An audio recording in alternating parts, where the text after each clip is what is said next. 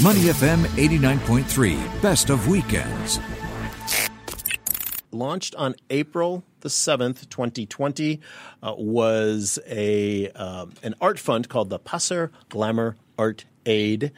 And this has already raised over $136,000 to provide financial assistance to freelance and self-employed performing arts workers. Now, we have been talking a lot about the performing arts industry over the months and trying to support them. So this is very good news for that group. It was wonderful. In fact, we found out about this initiative from our good friend Lionel, who is the CEO currently of the Sports Hub. Mm-hmm. He spent more time waxing lyrical about the wonderful work of his wife. No, he didn't really. But he did, you know, he brought it to our attention. Yeah. And we had, of course, Adrian Pang and Ivan Heng and Gaurav from Kripalani, from the SRT last week, talking about this very issue that the arts industry is struggling. Mm. So when you've got a positive story like this, it's great. Joining us on the line now is Janice Koh, actress and one of the co-founders of this Pasar Glamour Art Aid group. And Janice, welcome to Weekend Mornings. Hi, good morning. Thanks for having me. It's great to have you. And I believe Petrina Kow is also with us. Petrina, are you there? Yes, hi. Good morning. Welcome to both of you. Great to have you both on today. And Janice, why don't we start with you? Tell us a little bit about how you guys came up with the idea of the Pasar Glamour Art Aid Fund. Well, it came about in March when we knew that theater shows and productions were going to be affected by COVID-19, and they were starting to, government was trying to advise companies to either, close their shows or sort of prepare for theaters to close. And because Petrina and myself, we work in the theater, we had a lot of friends sort of like expressing that they were losing work in the following months. And because there seems to be no end to when we would go back to any sort of normal, we thought we needed to do something to provide some kind of stopgap relief to those who were depending their, who had their income sort of like lost as a result of theaters closing down. We just didn't realize how long it would go on for. And it's become such an important lifeline now for those who are struggling to pivot or struggling to just to find new sources of revenue. That's how it started. And Petrina, if we can bring you in, it's a wonderfully original concept that you came up with to raise money. Maybe you can tell us a little bit about that and how it came about. Right. Actually, I can't remember who it was, but I think it was. I mean, in theatre, we have a lot of like fun warm-ups and games that we do to challenge ourselves, and I think there was a particularly fun one that. I think it was Pam, right, who thought about it, that we've done before in theatre, which was to do this sort of like a round-robin rhyme thing. And I think to kind of kickstart the awareness of the campaign, we thought we'll rope in, our friends from the industry to try and just sort of challenge them to do this help performing arts sort of rhyme.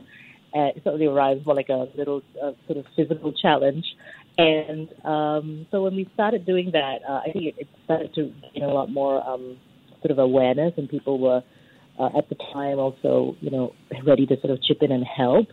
And I think that really helped us in terms of our fundraising. So that was really fun. And it was called the Help Performing Arts Challenge. I don't know if I can do it anymore. It's really tough.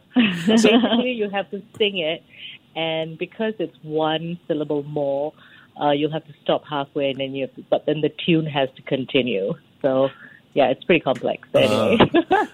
We're speaking with Petrina Kow, the founder of Vocal Presence, and Janice Koh, of course, actress known in Singapore and around the world.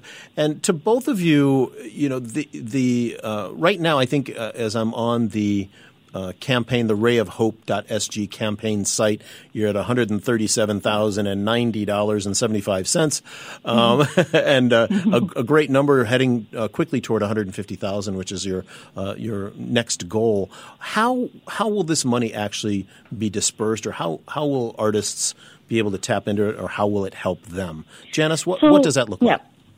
So we've already been disbursing funds, and we've already gone through 2 rounds of applications. And so far, out of the monies that we've raised, we've already given out over 100,000. Wow! And to 200, almost 220 people, freelancers who work in the arts, and at least 70% of them are all freelance or self-employed. And that's an important distinction to make, because these are people who can't benefit from job support schemes that have been rolling out across organizations. You know, they might have access to, say, possibly some kind of temporary relief grant, or even what they call SERS, which is a a grant for self-employed people, but not everybody met the criteria to get those grants from government. So we didn't expect. We thought we'd be a supplementary. Measure, but it turned out that a lot of people who applied to us, it was kind of like the only kind of relief that they could get at all. Yeah, is it just a cash payment, or is it in support of a project they're working on, or does it have any stipulations?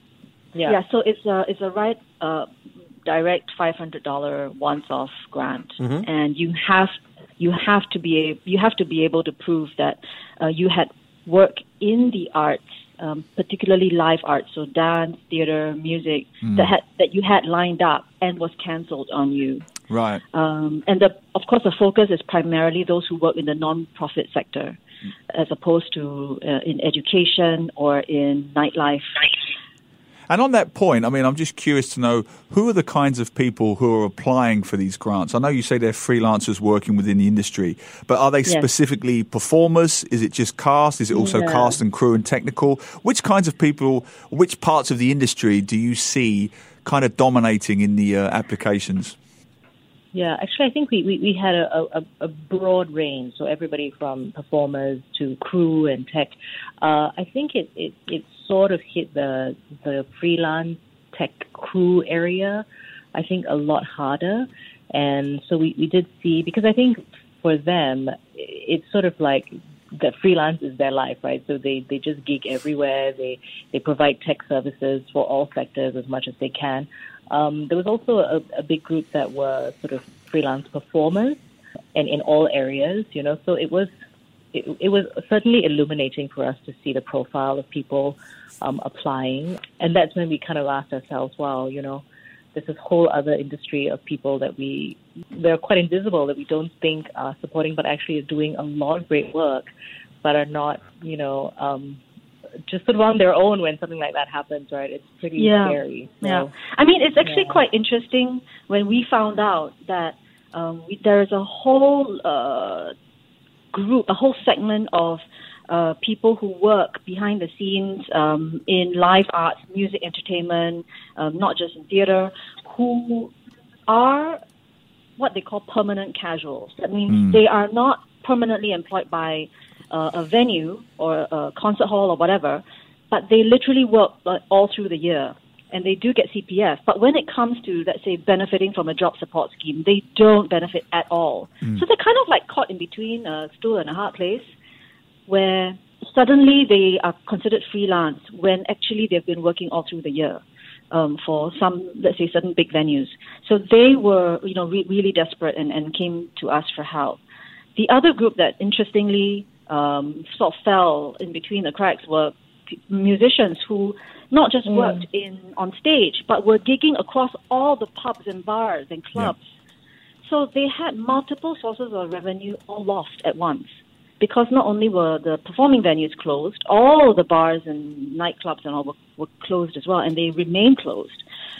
So, you know, some of these trends started to emerge when we were looking at applications. Yeah, we're talking with Janice Koh and Petrina Kow, performers in Singapore. And you both raise a very, very good point here, a very pertinent point, something that I'm very passionate about. All four of us have been involved with TV in some capacity before. And I do feel that there's an element of the arts population that has been overlooked, hasn't it? We tend to focus more on the frontline performers, yourselves, Adrian Pang, Ivan Heng have been quite high profile in recent weeks, as we know. But of course, you know, when I've made TV shows, you've got the sound guys, the lighting guys. These guys, as you rightly mentioned, they go from job to job, crew to crew. They're very much, you know, have job, will travel. They'll go anywhere, they'll work on any production show, then the next week they'll go somewhere else. It's very much a hand-to-mouth, week-to-week, assignment-to-assignment existence, isn't it? And I do feel that some of these guys have maybe been forgotten about. Would that be fair? That's right, yeah. And I think if for those who are fortunate enough to also be working, let's say, in media, so television and film, they might at least have some work ongoing right now because we can go back to shooting. But if you're primarily working in the live arts, I think that, you know, it's pretty problematic. Janice, how did the name come about? What is that Pasar Glamour? What is that? What's the origin of that? So, you know, Pasar Glamour is basically a charity sale of pre-loved clothes and accessories, designer clothes and accessories, which Petrina, Pam, Wee, and I started 3 years ago. Oh, okay. As a way of raising funds for the charities that we feel very strongly about. So it's been going on every year for 3 years and hugely successful, and it's been growing. And primarily, our beneficiaries would be, let's say, children and women from disadvantaged backgrounds, as well as the arts. So last year was the most recent sale that we had, and we raised way above our target. We raised about $167,000, and we decided to space out the distribution of the funds to our beneficiaries over 2 years.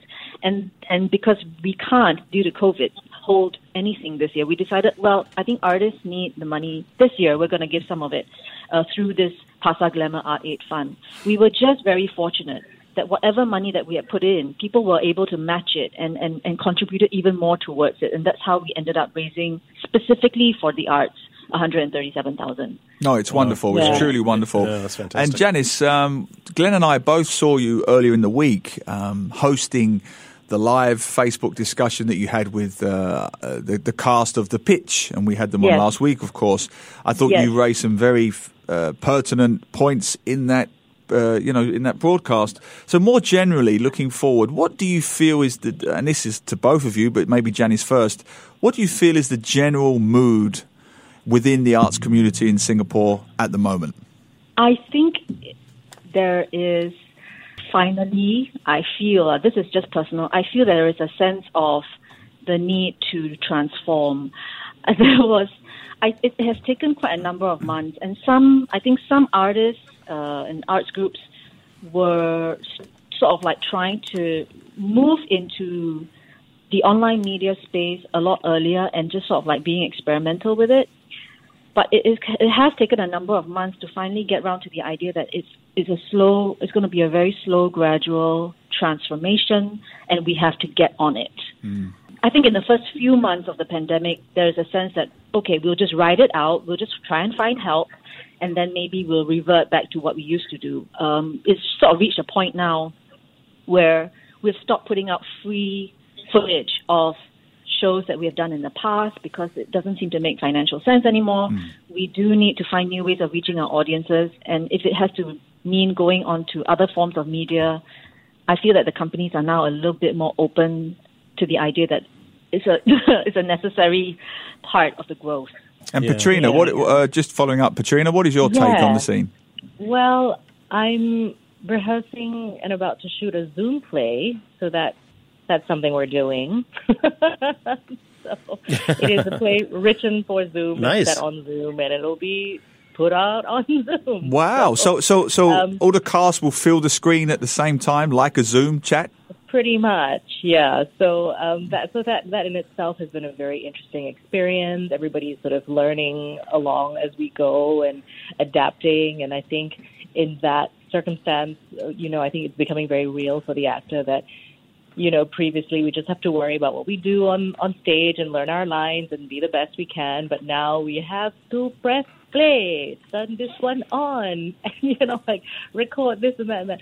So it's just sort of challenging us on different levels. But I think that's something that we're all prepared to do, and it's So I think we're just grateful to get work. Like, but hang on, I just wanted to ask you, Petrina. Can I just ask on that? Yeah. Is it a paid show? Will people pay to watch this? Yeah. Oh, good. Because that was the point I was going to make to both of you that Janice also mentioned.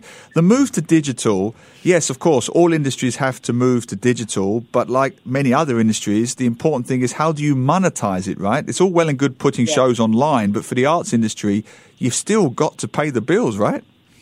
Yes, and I think one important point that came up from the Facebook talk back with the artistic directors on The Pitch was that the art scene and the groups and the artists have to evolve and adapt to the current environment, but we hope our audiences will as well and begin to understand that if we are experimenting and trying out new ways of putting out work and art that speaks to you online, we hope you will pay for it because the creative process, the things that we speak to are still universal, are still resonant, are still relevant, and that's something which you do need to pay for, you know. And we have to sort of like evolve and bring our audiences along with us. I think it will take time, but it's what we hope will happen.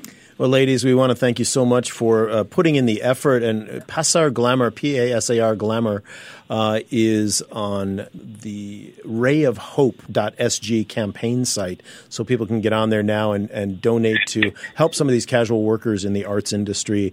Janice Koh and Petrina Kow, thank you for coming on, and we hope to have you on again as we get more updates on how the fund is going. Thank you. Absolutely. Thanks so much for having us. Thank you, guys. To listen to more great interviews, download our podcasts at moneyfm893.sg or download the SPH Radio app available on Google Play or the App Store.